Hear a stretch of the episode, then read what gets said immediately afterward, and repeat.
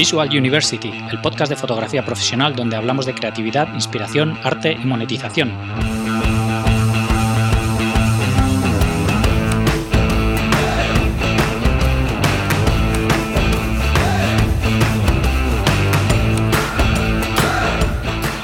Bienvenidos al episodio 89 de Visual University. Soy Gonzalo Manera, fotógrafo profesional, y hoy tenemos con nosotros un episodio muy diferente a lo habitual. Colaborado conjuntamente con Workshop Experience con una charla especial dentro de la serie de Talks Experience. En esta ocasión se reunían cinco mujeres del mundo de la imagen para hacer una mesa redonda sobre la mujer y la imagen. Era un evento benéfico y todos los beneficios iban destinados a la asociación Contigo, una asociación contra el cáncer en la mujer. Espero que os guste el debate. Antes de dar paso a la charla, quería comentaros que si buscáis el episodio anterior con Cecilia González no lo encontraréis, porque Conde Nast, eh, donde ella trabaja, le pidió que, le, que quitásemos la entrevista porque no la habían autorizado. Cosas de las grandes empresas. Espero que pudieseis escucharla antes de que la quitásemos. Y ahora os dejo con Talks Experience en femenino. Buenas tardes. ¿Qué tal? Buenas tardes. Bueno, mi, para mí, que sepáis que me hace muchísima ilusión, estas talks llevamos mucho tiempo haciéndolas, pero esta en especial a mí me ha tocado la patatita y me apetecía muchísimo hacerla, así que os doy las gracias a todos los que habéis asistido porque es un apoyo a eventos de este tipo que yo creo que hacen falta y que son muy necesarios. Sobre todo también quiero aprovechar, quiero empezar porque no quiero que se me olvide, yo soy un desastre y luego se me va a olvidar seguro, dando las gracias a todas las marcas que han participado. Ha sido una pasada la acogida que ha tenido este evento y sobre todo el apoyo que hemos recibido de todas ellas, pero sobre todo quiero que hoy las protagonistas sean las mujeres y sobre todo hay una mujer hoy que ha venido que a mí me encanta que esté aquí porque creo que ella es la que mejor va a poder explicar el motivo principal por, por el que hemos hecho este evento, que es para poder colaborar en una causa que nos afecta a todos y a todas de manera directa o indirecta, que es el cáncer y hoy tengo la oportunidad de poder presentaros a Isabel, que ha venido con nosotros para contarnos en qué consiste el proyecto contigo. Me gustaría que fuera ella quien lo explicase, porque creo que es muy interesante y no quiero que yo meter la pata ni contar algo que no deba. Así que me encantaría que fuera ella que os contara eh, a dónde va todas esas donaciones que vosotros habéis hecho para venir hoy aquí y, qué va a pasar con eso y, a qué vamos a ayudar con todo lo que es crear este tipo de eventos, que para mí me parece que es muy, muy necesario. Isabel, por favor. Un aplauso para ella.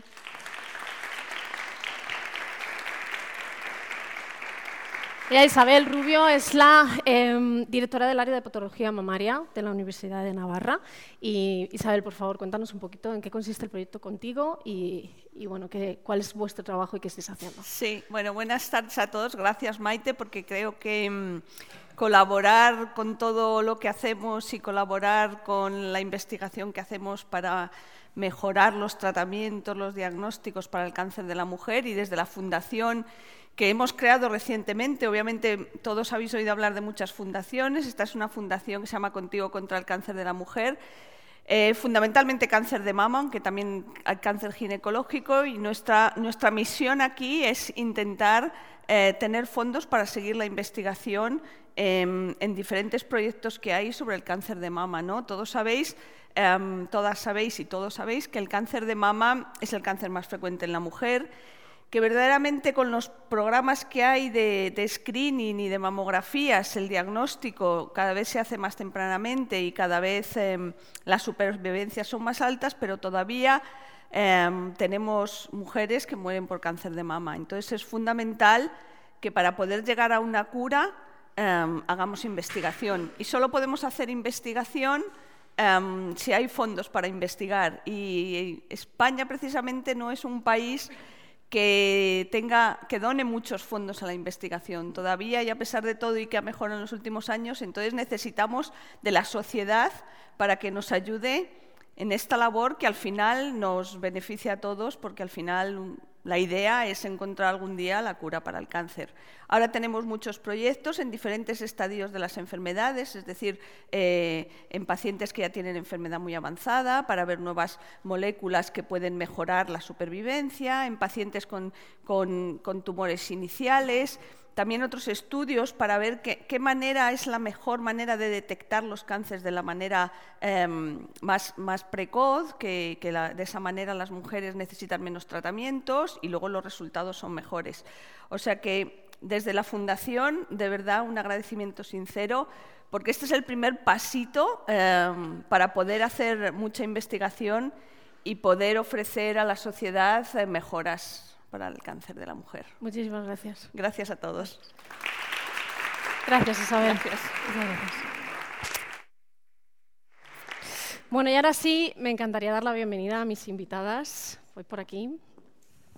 Bueno, yo creo que todos sabéis quiénes son, si no, no estáis aquí, evidentemente. Pero aún así, a mí me, me, encanta hacer este evento porque es la primera vez que tengo la oportunidad de hacerlo solo con mujeres, que esto para mí es como algo muy, muy interesante, pero sobre todo porque he intentado elegir cuatro perfiles muy distintos entre sí, porque la idea precisamente es que veamos bueno, cosas en común que surgen en vuestras vidas, sobre todo a nivel laboral, pero sobre todo que nos contéis desde todas las perspectivas cómo se vive en cada uno de vuestros sectores, que aportemos todo lo posible pues, a todas estas personas que han venido aquí para aprender y para saber cómo es vuestra vida, cómo habéis llegado a donde estáis. Así que muchísimas gracias por haberos dejado liar en esto y muchísimas gracias por la tarde que, que, vamos a tener. Muchas gracias. Bueno, contarme un poquito, ¿quiénes han sido las mujeres más importantes de vuestra vida? Pues yo, mi madre y mi hija. ¿Han estado ahí? ¿Han siempre, sí, siempre. ¿Te han apoyado? Sí, sí, sí, siempre. ¿Cómo erais de pequeñas? La verdad es que muy, muy movida. Demasiado, yo creo que para mis padres, ¿no? Pero la verdad es que siempre está, me sentí, siento que mi infancia ha sido muy, muy feliz gracias a mis padres. ¿Qué solías decir cuando te preguntaban qué quieres ser de mayor? He tenido mucho, yo creo que como todos, he pasado por muchas cosas, entre bombera, camarera, he querido ser de todo, eh, incluso hasta obstetra he querido ser. Durante muchos años enfoqué toda mi, mi vida para, para, acabar de ginecóloga y luego acabé en fotografía. Qué bonito. Nada que ver, por Nada cierto. que ver, sí. la verdad. ¿Vosotras qué decíais cuando os Yo preguntaban? quería ser veterinaria hasta que descubrí que era alérgica a los perros, entonces tuve que, que, cambiar y a raíz de mi afición a las películas de Indiana Jones eh, siempre quise ser arqueóloga. Es algo que sigo queriendo ser, empecé a estudiar historia del arte, pero siempre era una niña muy friki del mundo de la moda y al final he terminado y al final, fíjate. dedicándome a la moda. Pues yo nunca supe lo que quería ser, yo solo sabía que quería trabajar con gente y estar cerca de la gente y no estar en una oficina. Era lo único que tenía claro porque me gustaba hablar mucho y estar con la gente y escucharle y, y bueno, pues a día de hoy creo que lo he conseguido. ¿Estás en tu sector por vocación? ¿Podrías decir que esto es vocación, el maquillaje? Eh, descubierta tarde. No era consciente porque no provengo de, un, de mi madre no, no se ha maquillado, eh, yo no era una persona que me maquillara ni que devorase las revistas, devoraba más bien, mi madre es profesora de Bellas Artes, yo estoy Bellas Artes, entonces me gustaban mucho los colores y lo que generaba en la gente y los cambios de estados de ánimo, pero no me di cuenta a posteriori que a raíz de maquillar a la gente cambiaba sus estados de ánimo, les podía escuchar, estaba en contacto, viajaba mucho y eso generaba un cambio. Luego descubrí el abanico de posibilidades que tiene este mundo y, y ya me enamoró, pero no pensé que, ten, que, iba a ser tan rico en ese sentido. Es curioso porque muchos de los maquilladores de hoy en día partís de Bellas Artes. Es curioso, ¿no? que es como algo muy común. ¿Es porque quizás antes no había escuelas donde realmente pudieses o es simplemente porque de ahí acaba surgiendo? Es que yo no sabía, yo no sabía que se podía ser maquillador. Uh -huh. o sea, quiero decir, sabía que existía y que la gente se maquillaba, pero no cuando veía una revista no, no era consciente del mundo que había detrás, ni de, ni de vestuario, ni de, ni de iluminación, ni de fotografía, ni todo lo que conlleva. Pensaba que, no sé, ella llegaba y le hacía la foto y, o sea, no, y ya está, no, no era consciente de, de todo esto, la verdad. Qué curioso. Sí. ¿Qué señales escuchaste? O sea, ¿qué, qué, ¿qué, fue eso que surgió que dijiste, oye, pues a lo mejor esto realmente sí que puede ser mi profesión, sí que puede ser pues mi futuro? que ayudaba a la gente, que, que, que, les aportaba, no sé, que me daban constantemente las gracias y había un feedback y nunca pensé que iba a llegar ni siquiera a donde estoy hoy, porque tampoco se, pensaba que se podía llegar ahí, sino que yo siempre digo que la profesión me eligió a mí. Uh -huh. Es así, sí, sí. Y a raíz de eso, pues empecé a maquillar. a- Yo he hecho todo tipo de. No solamente en moda, en moda ha sido un aterrizaje, pero sigo haciendo lo que hacía antes. Y me sigue manteniendo en contacto con la gente, entonces es como que te alimenta constantemente. No. ¿Vosotras sentís que es vocacional? ¿Sentís que esto es para siempre? Sí, yo en mi caso sí, ya. ¿A Sí, ti sí, te, sí. el- el- ¿Tú elegiste al cine o el cine te eligió a ti? No, yo lo elegí, lo elegí. Sí, sí, sí. Conscientemente. Conscientemente, sí, sí, sí. ¿Y qué te aporta el cine realmente? Porque quiero decirte, cuando estás ahí con el barro hasta la rodilla, Sí. lloviendo, pasando o un calor infernal o un frío Sí, horrible. Bueno, ahí es cuando te haces plantear realmente qué haces ahí, pero, pero luego te aporta un montón de cosas, porque haces realmente algo que te gusta y es que eso es fundamental. ¿Cómo acabaste sea, ahí? Pues mira, justo cambié, acabé la ambientación, yo llevo muchos años dedicándome al mundo del vestuario, tanto de cine como de televisión, he hecho mucha televisión y luego, bueno, pues eh, por temas de reciclaje y demás, empecé a hacer ambientación de vestuario desde hace como cuatro años con una de las personas que más sabe de, de vestuario de, de España prácticamente y, y- y así empecé. O sea, así empecé de una forma Es que es muy curioso, ¿no? Porque después de tantos años, ¿no? pues conociendo perfiles como vosotros, ¿no? que ya os habéis hecho un, un huecazo en el sector, y es curioso porque, claro, yo tengo la visión de muchos ya, y siempre hago preguntas parecidas porque estoy haciendo mi propio experimento social. ¿no? Sí. Y, y digo, jo, es curioso porque ningún camino es igual. No. Ninguno.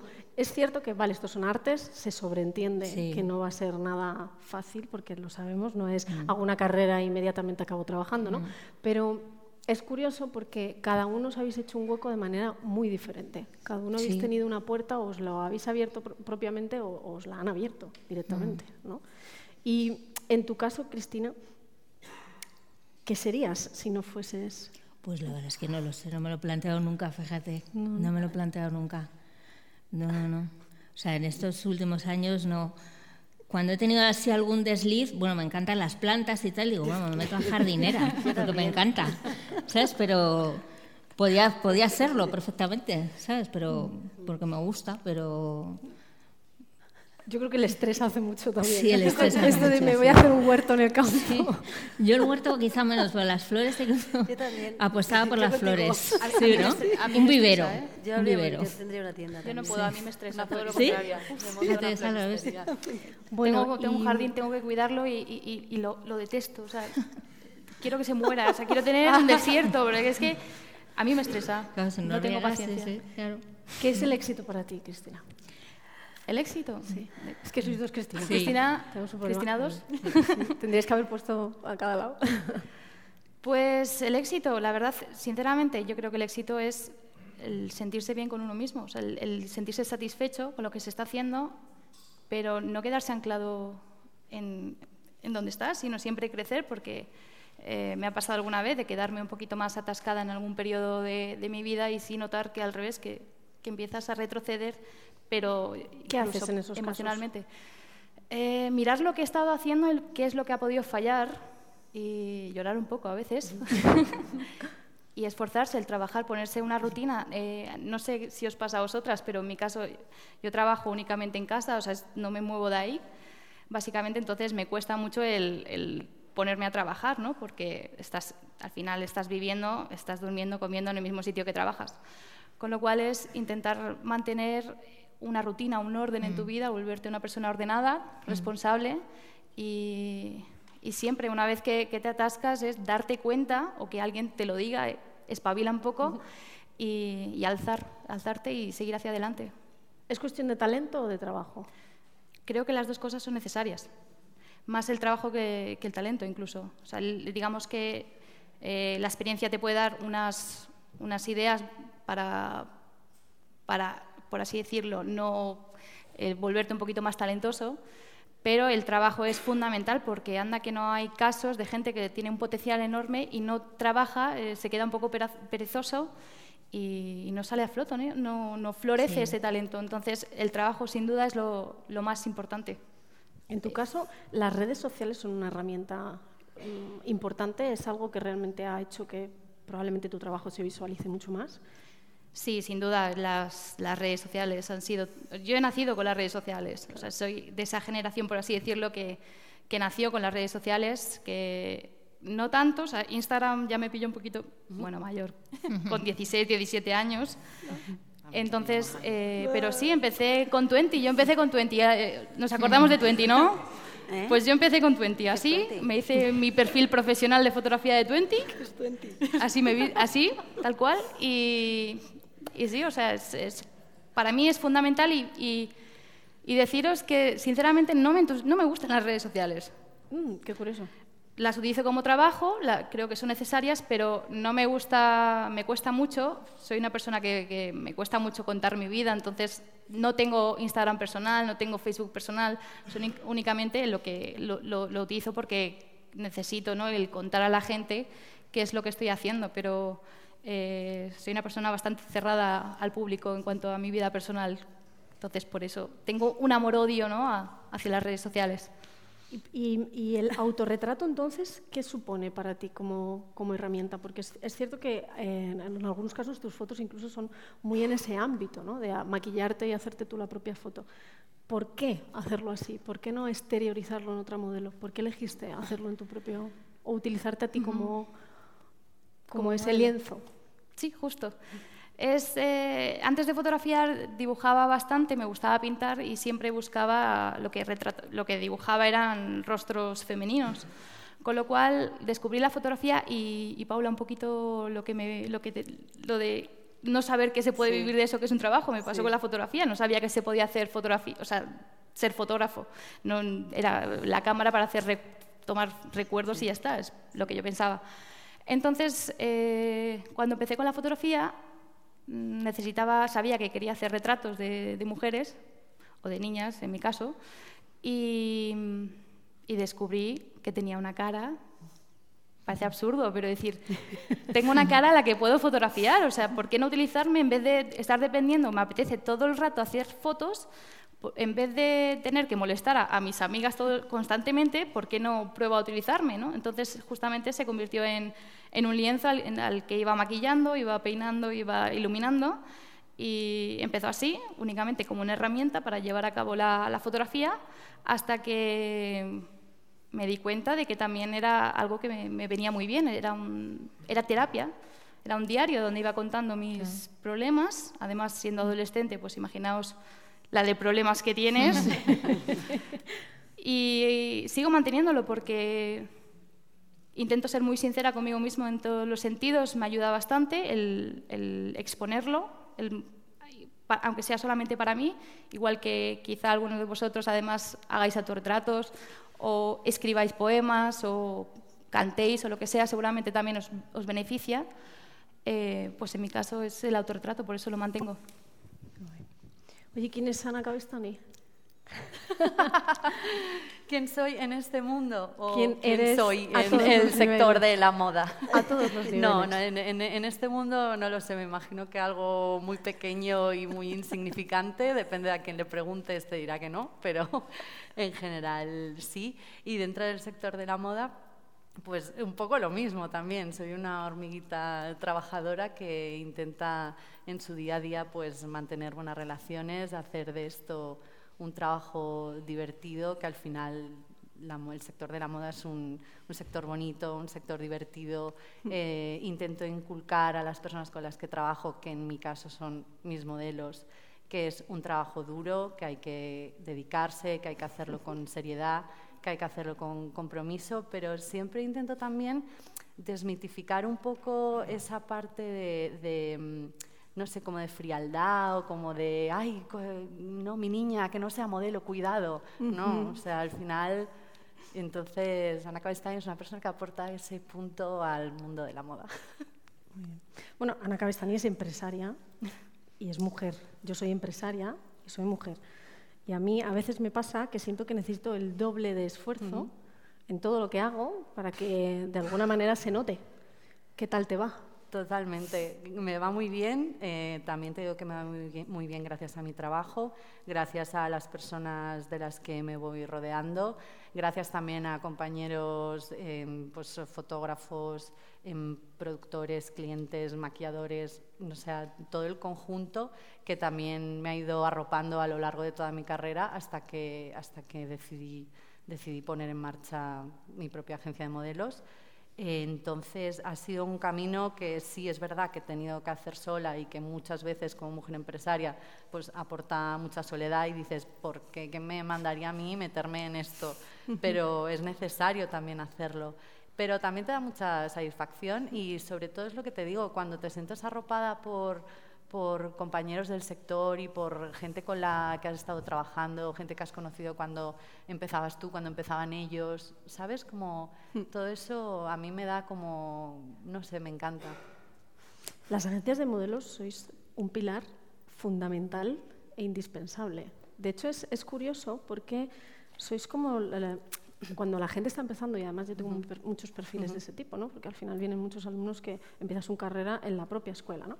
y es como que no eres consciente de, que, de la importancia que tienen hasta que ya empiezas a trabajar de manera profesional. Cuando empiezas a trabajar de manera profesional te das cuenta de que todo tu trabajo no vale para nada si esa modelo no lo defiende. O sea, da mm. igual lo guapa que sea, ¿no? Y de aquí a, una parte, creo que está cambiando muchísimo el sector. Creo que ya no elegimos las modelos de la misma manera. ¿Tú cómo, cómo, ves esto? ¿Qué está pasando? Pues está pasando que, o sea, yo siempre intento explicar, ¿no? Alguna vez que he venido a workshop a hablar con, con estudiantes de fotografía, ¿no? Yo siempre les intento explicar que la modelo es un poco como la, la guinda del pastel de, de un montón de gente y de un montón de trabajo que hay detrás. Entonces es como la parte bonita y la parte que, va a defender eh, tu ropa, tu maquillaje, tus fotos. Entonces es, una parte muy, muy importante, pero es una parte también que hay que respetar porque hay un trabajo muy importante detrás, muchas veces de meses, incluso de, años. O sea, entonces Muchas veces cuando un cliente me, o sea, me pide una modelo, lo que sí estoy notando ahora es que no solo ya no es que busquen una modelo guapa, porque eso ya ha quedado, eso, ¿sabes qué es ser guapa? No, eso ya no existe. Entonces hay muchos tipos de mujeres, muchos tipos de belleza, cada cliente busca una cosa diferente, pero lo que me estoy dando cuenta últimamente, de unos años para aquí, que la gente mm, se repite una frase muy a menudo, ¿no? Eh, mándame modelos con rollo. Entonces, vale, todas mis modelos tienen mucho rollo. Esto es como lo de haz el pelo con textura. Ay, sí. ¿no? Que te lo sueltan mucho. Lo de, no, pero con textura. Con textura. No tienen ni idea de lo que te están pidiendo. ¿Qué textura? Entonces, no, yo, eh, yo lo entiendo porque ya muchas veces yo mando el book de la modelo, la modelo puede tener más o menos experiencia, a los clientes más o menos si la, si la modelo les encaja les da igual de dónde venga, de lo que haya hecho, pero quieren ver un poco más. Y entonces ahí sí que es, muchas veces en vez de, pedirme directamente las polaroids de las modelos, que son las fotos que les hacemos al natural para que verlas sin, sin maquillaje, pues ya directamente pasan de esa parte y nos piden los Instagrams de las modelos. Pero no para curiosear lo que hacen, sino para ver qué rollo tienen. O sea, cómo son en su día a día, cómo son... ¿Qué rollo tienen o cuántos seguidores tienen? Me gusta pensar que no todos los clientes les importan los seguidores, pero sí es verdad que muchas veces los seguidores han sido como la, la, gota que colma que un cliente elija o no a una modelo. ¿Está cambiando la manera de elegir una modelo por culpa, voy a decirlo así, de las redes sociales? Sí, totalmente, totalmente. Y también está cambiando, o sea, la manera de hacer casting em, por el tema de los seguidores y por el tema de ver cómo son ellas en su día a día, pero también está cambiando la manera de trabajar antes se disparaba mucho menos, ahora se dispara mucho más. Hay clientes que solo disparan para eh, sus propios Instagrams, hay clientes que además quieren que las modelos compartan eh, parte del shooting o compartan parte de las fotos o mm, se está cambiando la manera. O sea, la industria ha cambiado con eso. Se nos ha ampliado un poco el, el, mercado de trabajo. Ahora hay que ser modelo barra influencer. Mm. ¿No? Bueno, y maquilladora, barra maquilladora barra influencer, influencer, ¿no? fotógrafa barra influencer, influencer. barra- Es el apellido que aplicamos ya prácticamente a Sí. todas las mm, profesiones artísticas. Sí. ¿no? ¿Y qué pensáis de esto? Perdón. A mí, yo no sé ni lo que es 20, o sea, eh, a mí, No te has perdido nada. a mí me viene, a mí me viene muy grande. A mí, yo empecé con el SMS, como quien dice.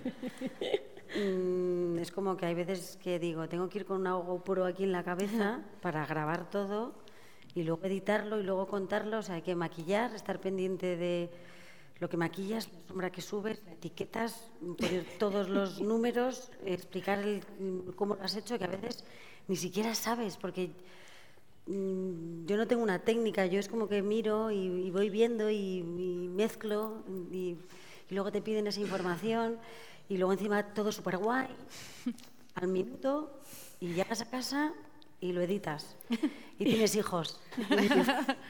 Y es constante, es, es 24 horas. Y como decidas bajarte un poco del tren, va, pues yo no hago esto. Pues, pues lamentablemente te bajas del tren con todas. ¿Te dejan de llamar? dejas de tener rollo. Dejas de tener rollo. No, pero parece, parece como que desapareces. Uy, ¿qué le, pa- qué se- qué le Paula, qué le le pasa, pasa a a Paula, Paula? que no está trabajando? No, no, no. Paula debe estar trabajando todos los días. Lo que O- pasa es que no lo sí. sube a O, Instagram. ay, últimamente no paras de trabajar y es... No, en realidad pasa que ahora se ve, porque claro, ahora no solamente subes la foto del trabajo, sino cuando vas a coger el avión, cuando te vas a tomar un café en el avión, cuando te bajas del avión, cuando te lavas, o sea, es como un gran hermano. Y bueno, pues hace duro, porque ya no eres, eres barra gran hermano. Eres madre, Sí, soltera sí, y autónoma. sí. ¿Se puede ser más valiente? Sí, no sé. o más inconsciente. Bueno, a por todas. Pero además con, con pequeños. Sí, Esto es una barbaridad. sí. O sea, yo tengo, tengo amigas que, que los tienen criados ya Sí. y, y- y hay veces que no saben cómo hacerlo. ¿Merece tanto la pena? ¿El qué? Todo lo que implican esas tres cosas juntas. Es que no lo piensas, sales solo y te metes ahí y dices, pues, eh, más de todo. Y, ¿Qué te da tu profesión? ¿Qué te aporta cada día? Pues ilusión, no la pierdo. Es súper duro, es muy sacrificado, es muy cansado, porque aunque sea autónoma y sea mi propia jefa, no lo eres. Decides los horarios, pero como no tienes... Bueno, cuando consigues contratos mensuales, eso te da una especie de serenidad, sobre todo cuando tienes hijos, porque hay unos colegios y un... Y cuando no tienes familia cerca tampoco tienes una persona a la que... una cuidadora o alguien que te ayuda, entonces te aporta, te aporta un reto constante en no dormirte en los laureles, en seguir investigando y cada vez va más rápido y cada vez viene gente más rápido y más por detrás. Y en el fondo te gusta porque mm, lo que he dicho al principio, conozco mucha gente, viajo mucho, eh, yo soy de la escuela de, de cuidar a la gente, de ser mi- de mimar, de no solo maquillar, es que el maquillaje no es solamente cuando aplicas un colorete, sino yo empiezo desde que me siento, me tengo que ganar a la modelo, no ganármela, pero se, gen- se genera un vínculo que ese vínculo luego hace que ella exponga tu trabajo de una manera u otra. Entonces, el trabajo es, multitask. Entonces, aporta mucho, sobre todo aporta un reto. Y cuando lo consigues, ese es el éxito. No el éxito económico, sino el éxito de decir, bien, un día más. ¿Qué, qué es lo más importante que has aprendido en todos estos años? En todos estos años, pues uf, un montón de cosas, un montón de cosas, porque, porque he trabajado en diferentes medios y todo, pero sobre todo la constancia, el trabajo, la actitud, La actitud, la actitud. que es importantísimo. Importantísimo. La actitud, las ganas que tengas de hacer las cosas, la ilusión. eh, puf, es que hay un montón de cosas que vas aprendiendo además y eso te va fortaleciendo además. O sea, te va haciendo más fuerte porque es cierto que la profesión es dura y cruel en muchos aspectos, pero ahí estás.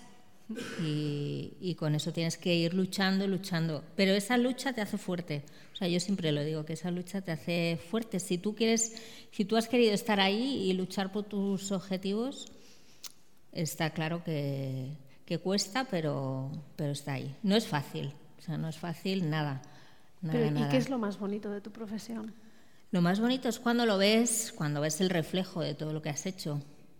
Ella decía que, la, que aportas al, al- a la modelo, y es cierto, en nuestro caso aportas, eh, estás creando un personaje de esa película, de esa ficción, y eso es súper importante, porque tú, es el trabajo que hay detrás, igualmente lo que tú decías, que no se ve, es un trabajo que es efímero, está ahí, no se ve y nadie lo tiene en cuenta. Y cuando la gente ve el making of de, de una serie o de una película, dice, madre mía, pero tanta gente trabaja ahí.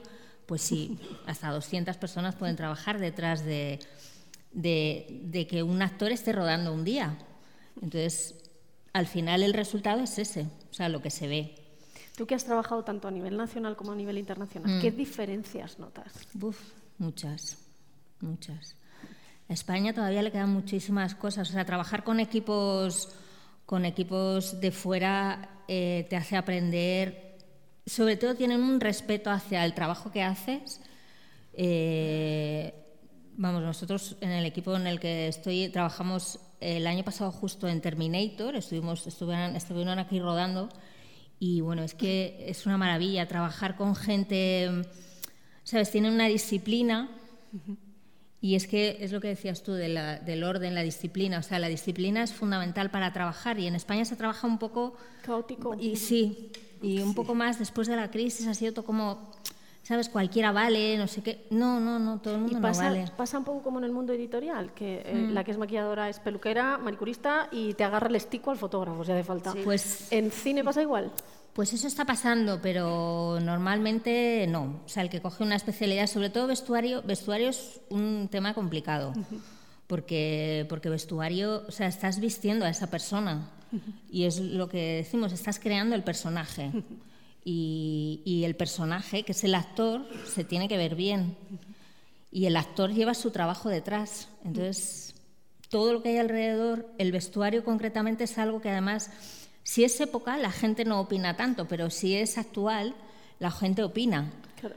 Opina muchísimo, ¿sabes? Igual que... Más de lo que debería, ¿no? Sí, Por- por tu sí, cara sí, del vestuario muchísimo, porque la gente se cree que de vestuario entiende todo el mundo, porque sabe de ropa, porque se viste. Y no es eso, o sea, es, el vestuario está enfocado a otra, es una parte profesional, pero que te vistas no significa que entiendas. Entonces, eh, es muy claro, ¿no? complicado. Para las maquilladoras también nos pasa. No, no. Aquí opinas para apuntador. ¿Y no tendrá algo que ver el dinero? ¿No tendrá algo que ver que a nivel nacional, bueno, eh, quiero decirte, hasta hace, porque acaba de, mm, como quien dice, aterrizar Netflix, Sí. Amazon, bla, bla, bla, pero Sí. hasta hace dos días el discurso más repetido en todos los premios que tuvieran que ver con cine era no hay dinero. Bueno. Eso y los políticos, ¿no? que son como las dos partes. ¿Crees que el dinero es algo que tiene algo que ver con esto de que en España seamos un poco más caóticos o se trabaje de una manera diferente? Tiene Porque que ver- profesionales hay Profesionales y muy buenos. hay y muy buenos, sí, correcto, en eso estoy de acuerdo. El dinero tiene que ver, pero yo creo que el dinero lo reparten mal. Está bien, está bien. Entonces, ahí está el problema. O sea, hay muchas carencias en España. O sea, el que, el que monta una productora quiere ganar muy pronto el dinero. Y eso no es así. Hay que ir poco a poco. O sea, de hecho, los, los, los productores grandes de España se han creado poco a poco. O sea, la industria del cine español antes no tenía nada que ver a lo que es actualmente. O sea, a partir de, de mucho se crearon muchas, muchas productoras que todo el mundo piensa que puede hacer un proyecto enorme. No, no, no es así. O sea, es que no es así. O sea, tienes que tener mucha base detrás. Porque hay siempre esa sensación en el mundo del cine de que es difícil entrar, que es como especialmente difícil. Es porque hay Hmm. una sensación de hermetismo. Sí, ¿Esto es, es real? Es real. ¿Es hermetismo? es real, es real. Sí, sí. ¿A qué se debe? Pues yo creo que los círculos son tan cerrados, pero yo creo que en este mundillo suele pasar en casi todos sitios. ¿eh? O sea, suele, suele estar como muy cerrado y, y sobre todo es, yo creo que mm, es como que siempre se ha pensado como que te van a quitar tu trabajo, cuando hay mucho trabajo. Lo que pasa es que el que, el que firma pues mm, tiene miedo, tiene miedo siempre porque está acostumbrado a, a que él trabaje, a que él trabaje, o sea, la persona que tiene una, es una figura importante lo tiene, lo tiene siempre, lleva muchos años con ello, entonces tiene miedo. Y ese intrusismo hace que sea el círculo más cerrado, que siempre trabajas con la misma gente. Bueno, ahí... Es una pena, Sí, ¿no? sí. Bueno, Cristina, ¿cómo recuerdas, porque fuiste, expusiste por primera vez tus trabajos con 15 años? ¿Cómo recuerdas esa experiencia? ¿Y cómo surgió a una edad tan jovencita? Eh, pues fue sin querer, fue a través de Facebook. O sea, Fíjate. ¿ves? redes sociales, visto, os no? lo he dicho. Sí, es que... No 20, pero Facebook. y fue que la, la hija del dueño de la galería vio mis fotografías, se las enseñó a su padre y su padre se puso en contacto conmigo. Y yo, vale. O sea, porque no sabía muy bien a qué es, no sabía muy bien qué es una exposición. O sea, qué decir, sí, sé lo que es una sí. exposición, pero qué conlleva, qué, qué qué es realmente en, en la vida de, de- de un fotógrafo, de un pintor o lo que sea, el, el llegar a exponer, ¿no? Con lo cual, eh, recuerdo que, que eso fue en agosto, en septiembre vinieron a Madrid, eh, pues para quedar con, también con mis padres, o sea, mis padres eran los representantes, los Mm. tutores legales, y, y nada, y al mes siguiente, pues, eh, Esto- tuve la exposición, ¿Marcó un antes y un después? totalmente. O sea, a partir de ahí es donde realmente viste que quizás esto podía ser una profesión. Absolutamente, sí. Bueno, en esa época todavía no estaba jugando, o sea, no, no era un, no lo veía como estaba todavía en el instituto, es decir, no, no sabía qué iba a hacer. Yo quería ser, creo que sí, se quería seguir siendo ginecóloga, o sea, yo iba encaminada hacia ser ginecóloga. Y, y el caso es que después de la exposición, eh, es verdad que salió en algunos medios de comunicación, yo creo que sobre todo por el tema de, la edad, obviamente que eso pues al final llama la atención. Y de ahí pues se pusieron en contacto conmigo pues más algunas marcas. Yo no había trabajado gran cosa, había pues vendido algunas fotos pues para portadas, poquita cosa, ¿no? Y la verdad es que sobre todo lo que tuve mucha suerte porque me llegaron muchos, muchas ofertas, por así decirlo, de, de vender mi- algunas obras, por ejemplo, pues para, yo qué sé, para zapatillas, para camisetas. Y claro, con esa edad y sobre todo cuando estás empezando dices que qué guay, ¿no? Imagínate ver, yo qué sé, una foto tuya pues en una zapatilla de alguien. Pero eh, tuve mucha suerte porque mis padres siempre estuvieron detrás, eh, siempre me recomendaron qué debía, qué no debía hacer, digamos, el ten paciencia, mejor tú trabaja, o sea, sé constante, si te gusta, vea por ello, pero despacio, no, no lo quieras todo ya, ahora mismo. Me protegieron muchísimo frente a diferentes personas, de diferentes, o sea, que se acercaron a mí de, de alguna manera por interés, por diferentes motivos. Y, y yo creo que, que todo ese conocimiento que me dieron, digamos, de cómo es la vida, porque empezar a trabajar ya desde joven a veces es muy complicado y más en este mundillo que, que, que a veces puede ser un poco turbio. Es así. Y, y sí, no me acuerdo qué me preguntaste. Yo me he puesto a hablar de sobre mi vida. ¿Qué haces para diferenciarte? ¿De dónde sacas un poco esa inspiración? Porque haces algo muy, muy bonito, pero también muy concreto, muy tú, muy con una firma muy, muy identitaria. ¿De dónde sale todo esto? Pues es, eh, la verdad es que sobre mi vida, es- o sea, es decir, yo creo que realmente todos al final la inspiración viene de, de- de uno mismo, es decir, de, de lo que has visto, de lo que has pensado, de lo que has sentido, es decir, eh, al final todo lo que te rodea, ¿no? Es lo que lleva a hacer lo que haces. Eh, igual que también siempre te dicen, ah, busca tu estilo propio, ¿no? El, ¿Qué es el estilo propio? En plan, un estilo personal. Que, ¿dónde, ¿Quién me lo puede dar? ¿no? ¿Que- ¿En qué libro me cuentan el secreto para tener un, estilo propio que, me haga destacarme? Pues realmente es, eh, yo creo que la experiencia que lo que he tenido es decir, ser lo más sincero con uno mismo, es decir, qué es lo que sientes en cada momento y ser totalmente transparente al respecto. Las fotografías que yo hacía con, con 13 años no son para nada lo que yo hago hoy en día. O sea, 13 años estaba en mi época gótica heavy, me encantaba la sangre, bueno, me sigue gustando, pero, pero era muerte y destrucción las fotografías que hacía y no significa que sea otra persona, es simplemente que he evolucionado y eso es lo que, lo que me gusta, ¿no? El decir, Que tus Ser tú mismo. vayan... Es lo bonito, además. Exactamente, entonces bonito. eso es lo que creo que distingue a cada persona y no hay gente que, bueno, me ha pasado que a lo mejor han- se han inspirado fuertemente en alguna fotografía mía Y pienso que, que no es necesario, es decir, cada uno tiene una riqueza interior muy grande de donde se puede sacar maravillosas ideas, muchísima creatividad. Mi mundo no es el mismo que el, el que, que el tuyo o que el tuyo. Y eso es lo más, lo más bonito, ¿no? El, el, el rebuscar, el excavar y a ver qué sacas y qué puedes hacer. ¿Y en qué momento ser mujer se convierte en un hándicap en vuestro trabajo?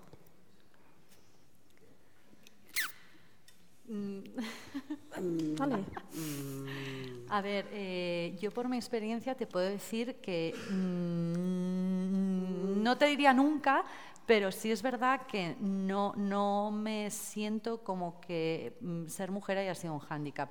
También te hablo de un sector que es el mundo de la moda. Yo he tenido muchísimas compañeras, eh, trabajo con mujeres cada día. eh, ahora mismo en Wild solo representamos eh, modelos femeninas. Entonces, mi día a día es con mujeres. Trabajo con un equipo de ahora mismo de de cinco mujeres también. O sea, mi día a día es con mujeres y las experiencias que he tenido en anteriores agencias, eh, la verdad es que no te puedo decir que en mi caso haya sido un hándicap. Sí, sí es verdad que he tenido situaciones mm, algunas con mujeres y otras con hombres, en los cuales sí que es verdad pues, que no han querido tratar conmigo, o bien porque pensaban que yo era demasiado joven, porque pensaban que yo, mm, pues eso, oye, eh, me- no, pásame con tu compañero. Y yo, ya, pero si lo estás cerrando conmigo el trabajo, ya, no, pero pásame, pásame con tu compañero, nena. Nena, Mm.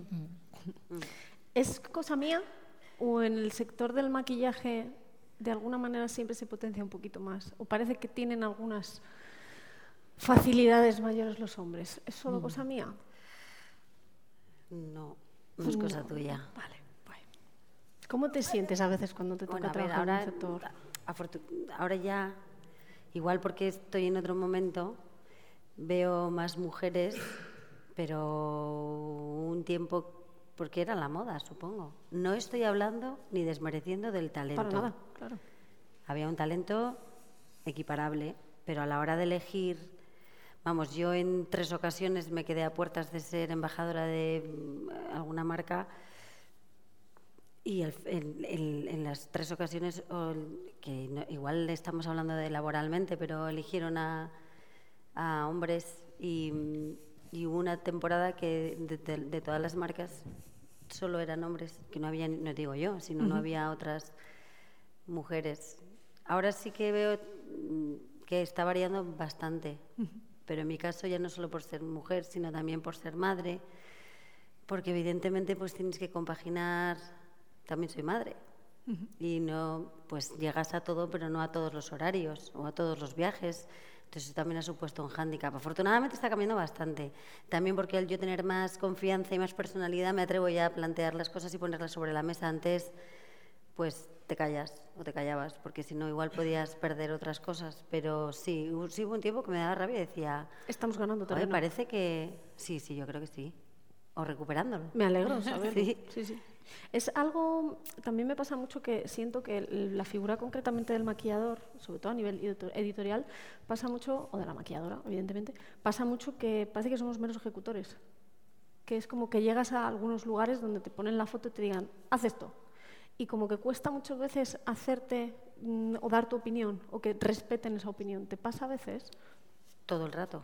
Todo el rato. O sea, lo mismo que ella comenta que se opina, ¿Cómo se, ¿Cómo se trabaja para que esto no pase? Es decir, ¿qué tienes que hacer en tu día a día para que respeten tu opinión, para que te dejen hacer? Am, pues mm,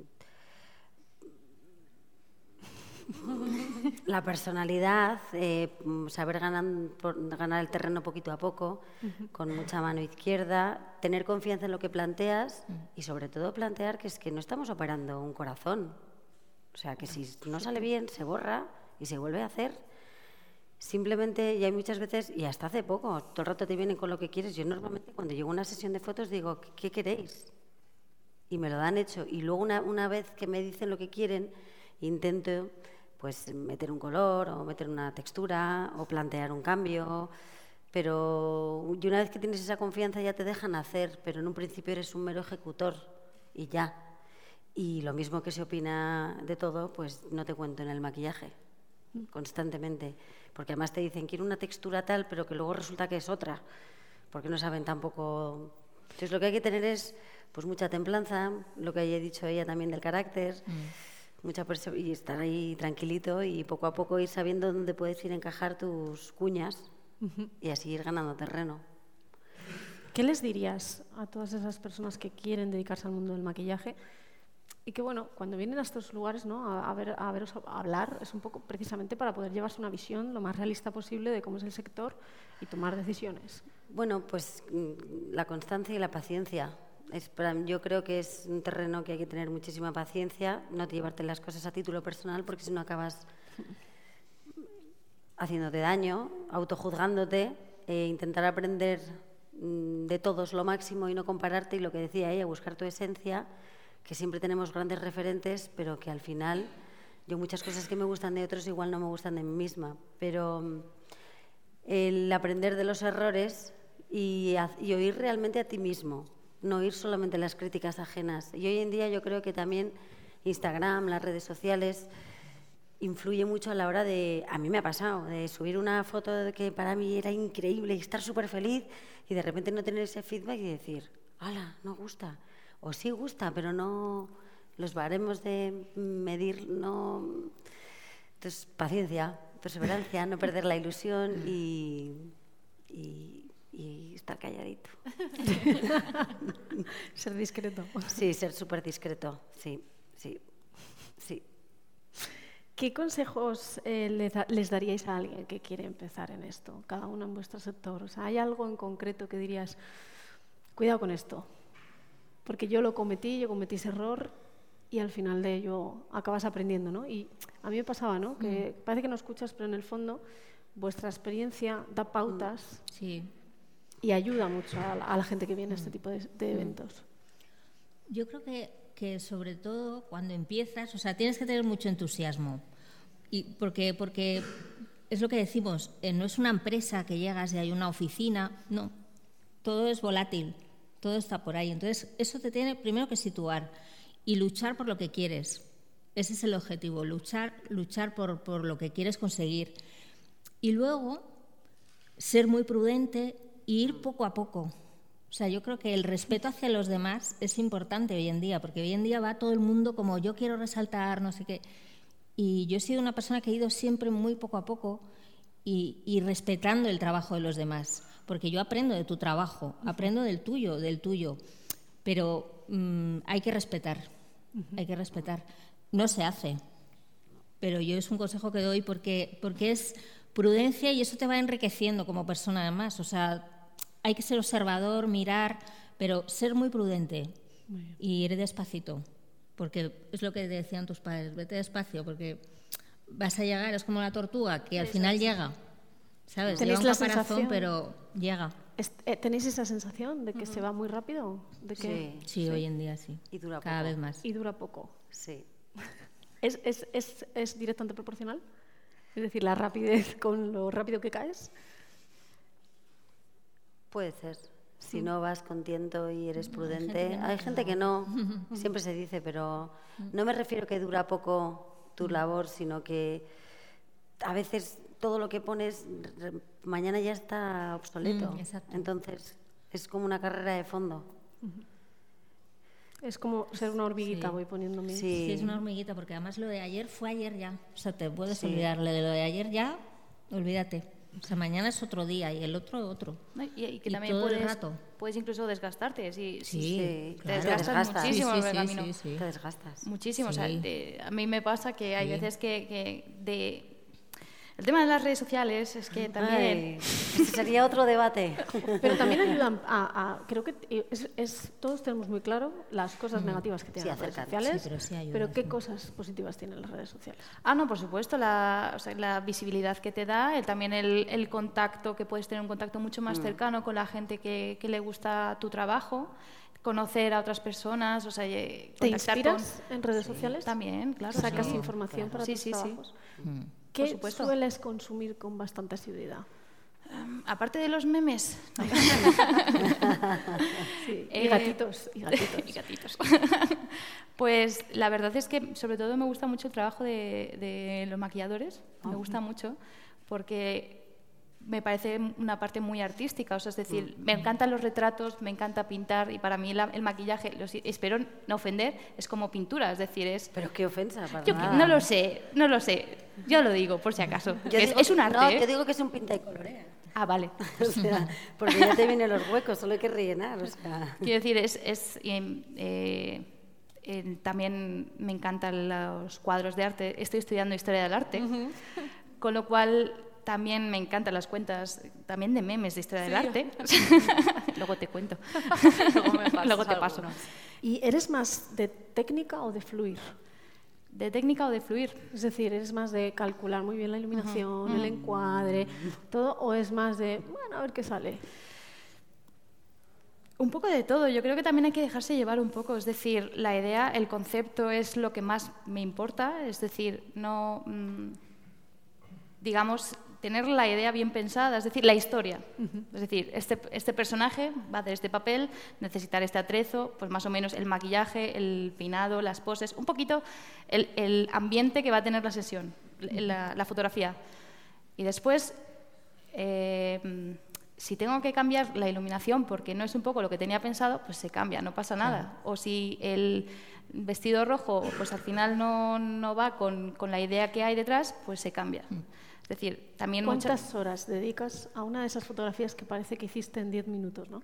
Que ahora pasa mucho eso, que como consumimos tan sumamente rápido, realmente no somos muchas veces conscientes de que esa fotografía que estás consumiendo en segundos ha llevado semanas de trabajo. A mí esto me parece muy triste eh, decirlo, porque antes, bueno, dedicábamos mucho más tiempo a todo lo que veíamos, le- realmente te fijabas en las cosas con detalle. Ahora el dedo va rapidísimo y es una pena que algo que lleva tantísimo tiempo de trabajo se consuma en, tan- en segundos. ¿Cuánto tiempo dedicas a precisamente cada una de esas imágenes, a pensar el concepto, la idea, los colores? Lo que más me lleva es la idea, por supuesto, o sea, todo el trabajo detrás que nadie, que no, que no se suele ver, es lo que más tiempo conlleva. Entonces, eh, también me dejo llevar un poco co- por cómo me siento, ¿no? Es decir, si hay sesiones que a lo mejor las tengo todavía así, mm, digamos, horneándose, por así decirlo, y a lo mejor llevo un año con esa idea.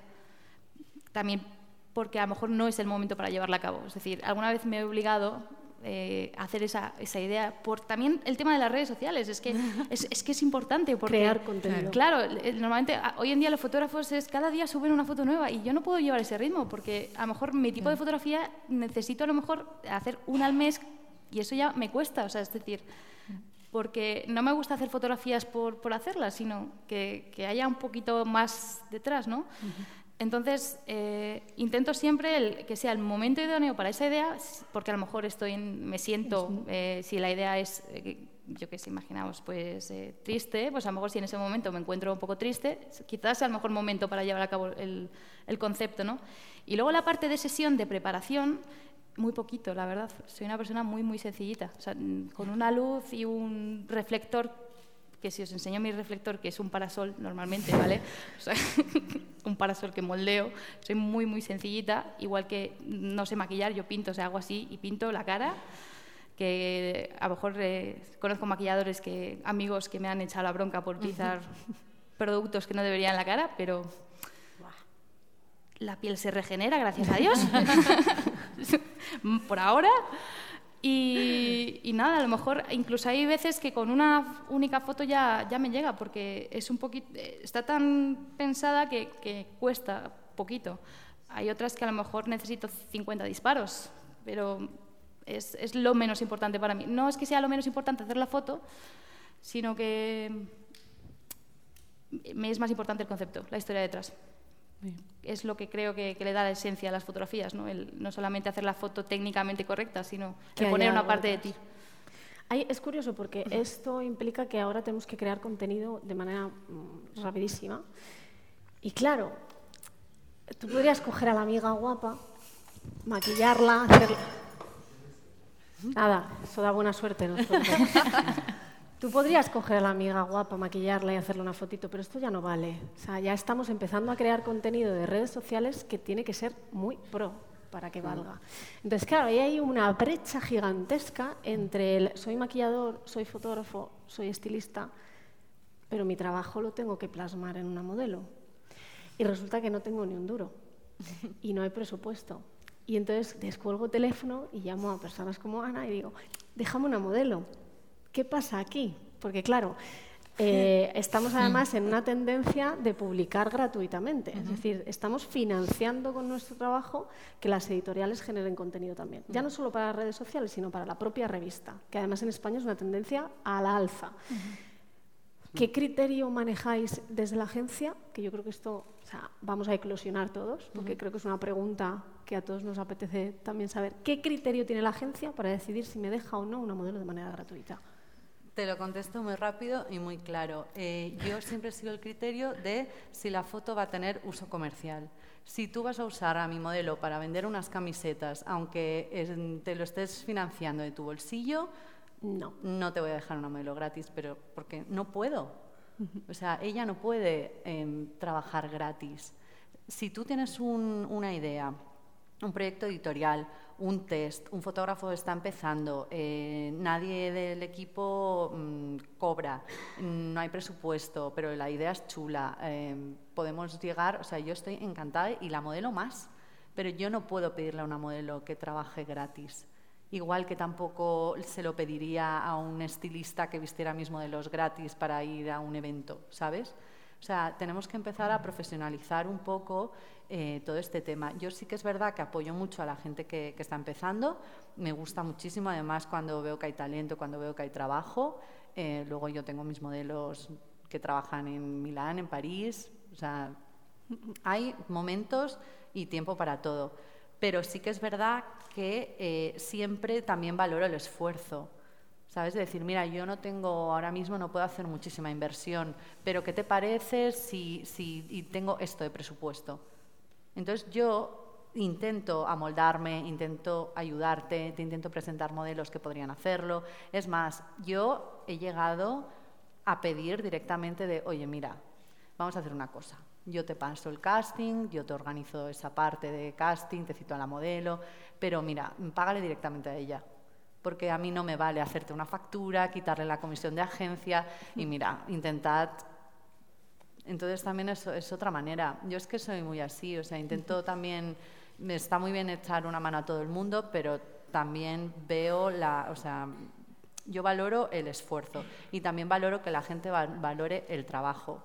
Y es eso, si quieres vender camisetas, pero no estás dispuesto a invertir, aunque sea un mínimo, decir, mira, mm, algo, hmm. ¿sabes? Porque sé que la gente no trabaja gratis, porque sé que tengo que profesionalizarme, pues puedes coger a tu amiga la guapa y te puede maquillar tu prima, claro, se puede hacer hay muchas veces que también eh, típicas new faces que llegan a Madrid y que necesitan fotografías, pero luego ocurre mucho también el, vale, vas, haces la foto y vuelve la modelo que ni es ella.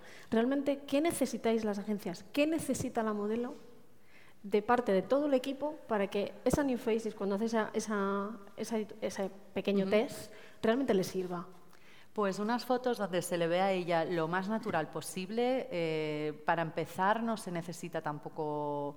Yo he empezado a trabajar con niñas con, con Polaroids. O sea, no se necesita tampoco. Cuando se habla de test, a mí sí que me gusta pues eso, que la modelo salga natural, salga guapa y con cuatro o cinco fotos nos sirve, o sea, tampoco, luego ella va ampliando su book pues con editoriales, con trabajos, no siempre se sacan buenas fotos de trabajos, pero sí es verdad, pero para empezar se necesita muy poco realmente. Además, los clientes, eh, los fotógrafos, si les gusta una modelo, o sea, les da igual el, o sea, solo verla en un par de fotos ya saben que les gusta, ya saben que les encaja, ya ven el rollo que tiene. Entonces es como... Es bastante fácil arrancar. Me han hecho una pregunta que iba directa para ti en Instagram, que es, em, me gustaría trabajar de Booker, ¿cómo puedo hacerlo? Vale, esto es muy curioso porque realmente eh, para trabajar de Booker mm, te tiene que formar alguien. O sea, no se estudia en ningún lado, no hay ningún curso, no puedes ir al IED a apuntarte al curso de Booker, porque no existe. Entonces, ya te digo, yo he trabajado con gente que viene de muchas ramas, o sea, mucha de la gente que, de excompañeros míos no han estudiado moda. ¿Y qué cualidades crees que son indispensables para poder realmente hacer bien tu trabajo? Al final nosotros trabajamos en una parte de la producción. Nosotros no solo tenemos ojo para las modelos, sino que también gestionamos pues, el tema, todo el tema de los contratos, gestionamos todo el tema pues, eso de, lo que los clientes necesitan, intentar solventar a muchas veces papeletas que no os podéis ni imaginar. Entonces es ser sobre todo resolutivo. Pero para empezar a trabajar de Booker te tiene que formar una agencia tienes que empezar como asistente o tienes que empezar en el departamento de arte porque vienes fotógrafo, porque vienes retocador, pero sí es verdad que es que es una profesión que a muchísima gente le, le produce mucha, mucha curiosidad porque no, no se aprende en ningún lado. Te tienen que formar una agencia. ¿Alguna vez os habéis planteado abandonar? ¿Ha habido un día de estos que te levantas por la mañana y dices, no puedo más? Yo llevo una, tres semanas así, más o menos. Entonces, ¿alguna vez os ha pasado esto? Bueno, alguna vez, pero, pero luego es, es lo que te decía antes, que, que es que es el, yo por lo menos es a lo que me he dedicado, entonces podría buscar otras alternativas, pero porque dentro del mundo del vestuario hay muchas alternativas, pero bueno, al fin y al cabo dices, bueno, la próxima será mejor, seguro. Bueno, abandonar, no. Hay días en los que todo se te hace un poco más cuesta arriba. En mi caso, no era vocación desde siempre, pero sí he sabido que era para siempre. Con lo cual, no, no me veo haciendo otra cosa, la verdad. Mm, mm. Me gustaría cambiar algunas cosas de, dentro, pero no, la verdad que me gusta demasiado, hasta con lo duro. ¿Y qué le diríais? Ah, porque como escuela, y además mi figura en concreto me pasa mucho esto. Me ha pasado hasta con las que a día de hoy son mis mejores amigas, que te vienen un día y te dicen, yo no valgo para esto. O sea, es, realmente ese momento, ese punto entre en que estoy empezando, empiezo a trabajar y me doy cuenta de la realidad absoluta, ¿no? de que es muy bonito, pero que tiene cosas también muy negativas. Y me ha pasado muchas veces que han llegado y han dicho, hasta aquí. O sea, yo las he convencido literalmente para que sigan, ¿no? para que digas, venga, un pasito más y ya dentro de un año volvemos a hablar. ¿Qué les diríais? Hay que tener un poco de paciencia y darle mm. también tiempo al tiempo. Entonces, si es verdad, no sé, cuando estás empezando es como cuando empiezas una carrera. El primer año es siempre el más tedioso y el que dices, ay, ¿por qué me he metido aquí? Pero, ¿sabes? Tienes como que apostar por ello. O sea, no puedes... Si es lo que te gusta, Sí, yo creo que la paciencia es súper importante y, también manejar el estrés. Que, eh, mm. Lo digo como si fuera aquí la gurú de la paciencia, pero no, es, digo lo que tiene que hacer mm. la gente. Yo soy una persona muy impaciente, ¿eh? pero, pero te hablo desde mi experiencia y desde el decir, oye, mira, esto paso y... Y también eh, a mí lo que me viene muy bien y, mm, es si te lo puedes permitir, es, por ejemplo, en mi caso, que soy fotógrafa, a veces dejo la cámara durante dos meses, no la toco. O sea, la dejo ahí reposar. De, te quiero, pero no ahora mismo, ¿sabes? Eh, vamos a separarnos un tiempo. Y la. De verdad. No eres tú, soy yo. Sí, básicamente. Y luego el. La, retomar, la voy a coger con más ganas y hacer las fotos con más ganas. O sea, si te lo puedes permitir, el descansar, el el alejarte un poco, en mi caso, a mí me, me funciona muy bien el decir, bueno, eh, nos vemos dentro de quizá una semana, quizá un mes. Yo planteo que qué es no valer. ¿no? no valgo para esto. Yo hay días que me sigo levantando y diciendo, qué guay, qué fuerte. Y que eh, requiere un talento, pero sobre todo es trabajo y práctica y tesón y práctica. Y lo que no te sale la primera te saldrá la y luego vas educando el ojo y vas aprendiendo más y vas viendo y te vas nutriendo. ¿No? Entonces, si te realmente, o sea, para estar en este sector, bueno, porque es el que conozco, te tiene que flipar. Entonces, si te flipa, pues ya lo aprenderás y te caerás 200 veces. Pues te sigues practicando y te irás saliendo cada vez mejor. Pero yo hay días que me levanto y digo, ¿qué hago aquí? Pues no valgo. Pues no vales, pues venga. Otra vez. Otra vez. os toca. Que yo ya llevo un rato hablando, así que quien quiera hacer alguna pregunta, que levante la mano, le doy paso.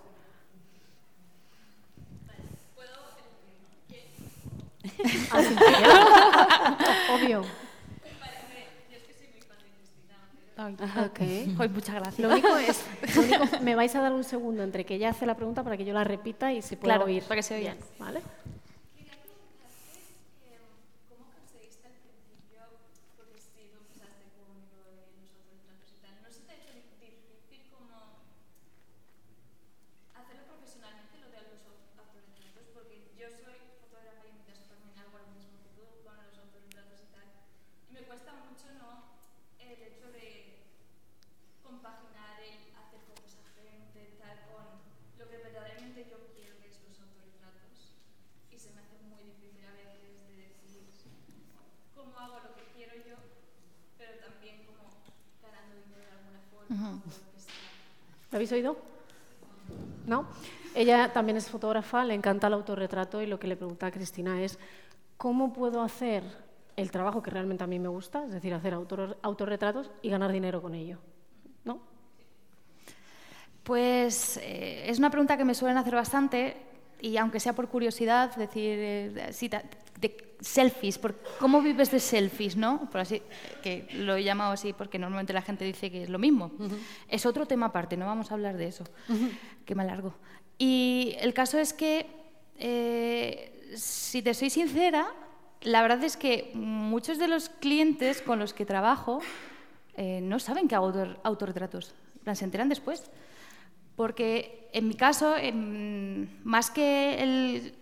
Yo no me siento modelo, es decir, yo no estoy haciéndome una foto, no soy consciente ¿no? de voy a hacerme una foto, sino que es un personaje, vamos a crear un personaje en ese momento, pues eh, me convierto en una especie de actriz y, hago ese papel. Entonces, es cierto que no se me reconoce bastante las fotos y luego también, eh, las, por así decir, eh, económicamente, aparte de la venta de obra, que eso es un poco aparte, también es cierto que pues, hay, hay muchos campos. O sea, es decir, por ejemplo, tienes la para portadas de libros, de discos, eh, la venta de obra, obviamente. Luego también hago, he hecho trabajos comerciales que en vez de utilizar eh, una modelo, eh, ellos, cuando ellos van a, a- a ti, cuando se dirigen a ti, cuando un cliente va hacia ti, quiere lo que estás haciendo. O sea, no quiere que seas otro fotógrafo, porque si no, contratarían al, al otro fotógrafo. Entonces, como quieren esa esencia, inten- intenta seguir haciéndolo, mantente firme en ese, en ese sentido. Entonces, he hecho trabajos comerciales que los clientes no saben que soy yo la, modelo.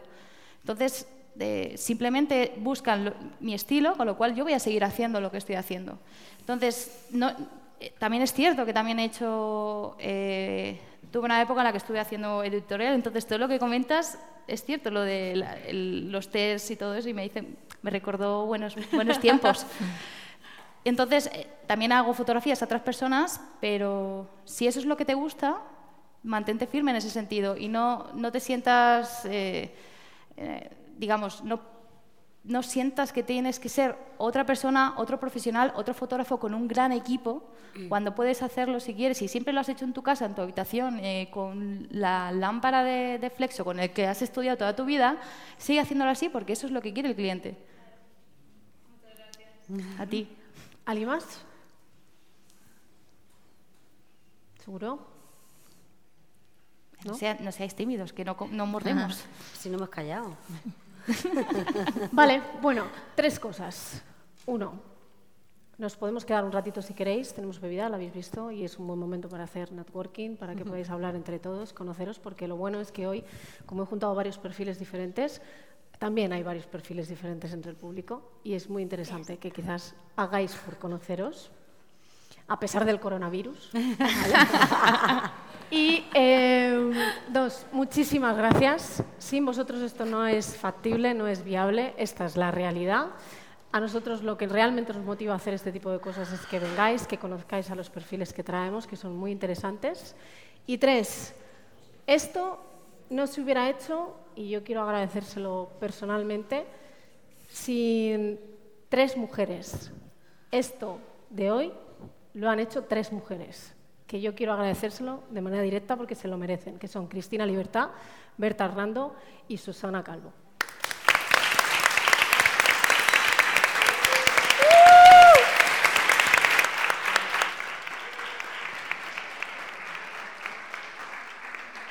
Ellas son mi equipo, son mi día a día y son esas personitas que realmente cuando yo abro la boca, que normalmente dicen, Maite, cuando abre la boca subes el, sube el pan, y es totalmente cierto.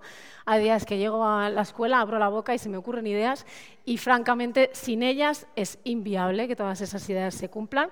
También ha habido hombres que han participado de decir, vale, no les quitemos mérito, pero eh, hoy es el Día de las Mujeres, lo siento mucho. Muchas gracias.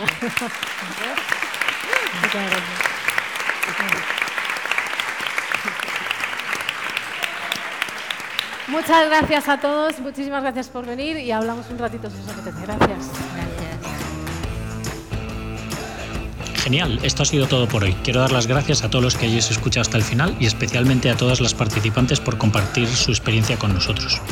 Entrad en visualuniversity.com barra 89 para ver las webs y redes sociales de las participantes.